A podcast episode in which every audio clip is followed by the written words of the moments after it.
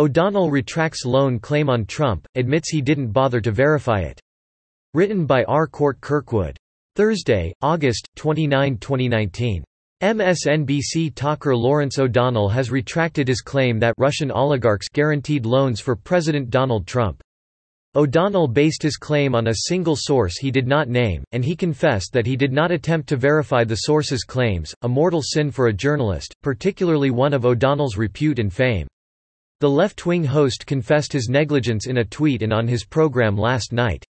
Leftist lie? On Tuesday O'Donnell claimed that a single source close to Deutsche Bank, which loaned money to Trump, told him the German financial giant obtained the president's tax returns. They showed, O'Donnell averred, that the president pays very little income tax, but that won't be surprising to people or especially politically damaging, he said, given that Trump has always admitted he pays as little income tax as possible, like most Americans with any sense. But what would matter is this, this single source close to Deutsche Bank has told me that Donald Trump's loan documents there show that he has co-signers. That's how he was able to obtain those loans. And that the co-signers are Russian oligarchs, that would explain, it seems to me, he continued, every kind word Donald Trump has ever said about Russia and Vladimir Putin, if true, and I stress the if true part of this.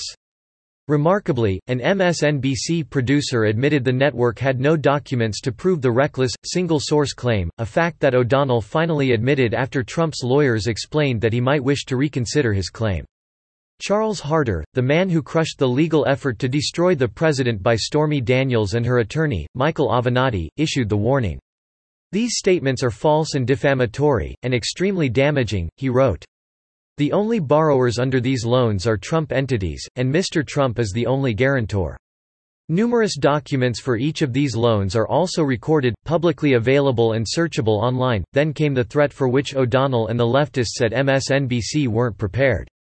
Thus, actual malice can easily be proven based on your reckless disregard of the truth and unreasonable reliance on an alleged source who you will not even identify in your story and likely is seeking to mislead you and the public for political reasons or other ulterior motives. Demand is hereby made that Mr. O'Donnell and NBCU immediately and prominently retract, correct and apologize for the aforementioned false and defamatory statements. Failure to retract and apologize, Harder warned, would invite a defamation lawsuit. That must have scared O'Donnell, who tweeted on Wednesday afternoon that he would have a word or two say about his allegations the previous night. As promised, O'Donnell fessed up. Last night on this show I discussed information that wasn't ready for reporting. I repeated statements a single source told me about the president's finances and loan documents with Deutsche Bank. Saying if true as I discussed the information was simply not good enough.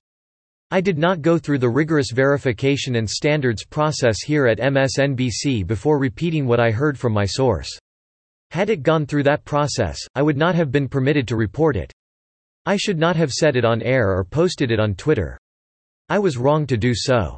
This afternoon, attorneys for the president sent us a letter asserting the story is false. They also demanded a retraction. Tonight, we are retracting the story. We don't know whether the information is inaccurate. But, the fact is, we do know it wasn't ready for broadcast, and for that, I apologize. Of course, O'Donnell doesn't know if the information is accurate, either, and so the retraction really is not an admission of error. As well, O'Donnell knew before the broadcast that if true is simply not good enough. But he went ahead anyway.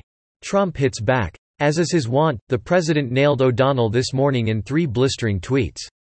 Tweeted Trump. Crazy Lawrence O'Donnell, who has been calling me wrong from even before I announced my run for the presidency, even being previously forced by NBC to apologize, which he did while crying, for things he said about me and The Apprentice, was again forced to apologize, this time. Dot for the most ridiculous claim of all, that Russia, Russia, Russia, or Russian oligarchs, co-signed loan documents for me, a guarantee. Totally false, as is virtually everything else he, and much of the rest of the lamestream media, has said about me for years. All apologize. The totally inaccurate reporting by Lawrence O'Donnell, for which he has been forced by NBC to apologize, is no different than the horrible, corrupt and fraudulent fake news that I and many millions of great supporters have had to put up with for years. So bad for the USA. Subscribe to The New American and listen to more by clicking podcast on the top right corner of our homepage. Also, please consider donating to help us push out more content for you, our listeners.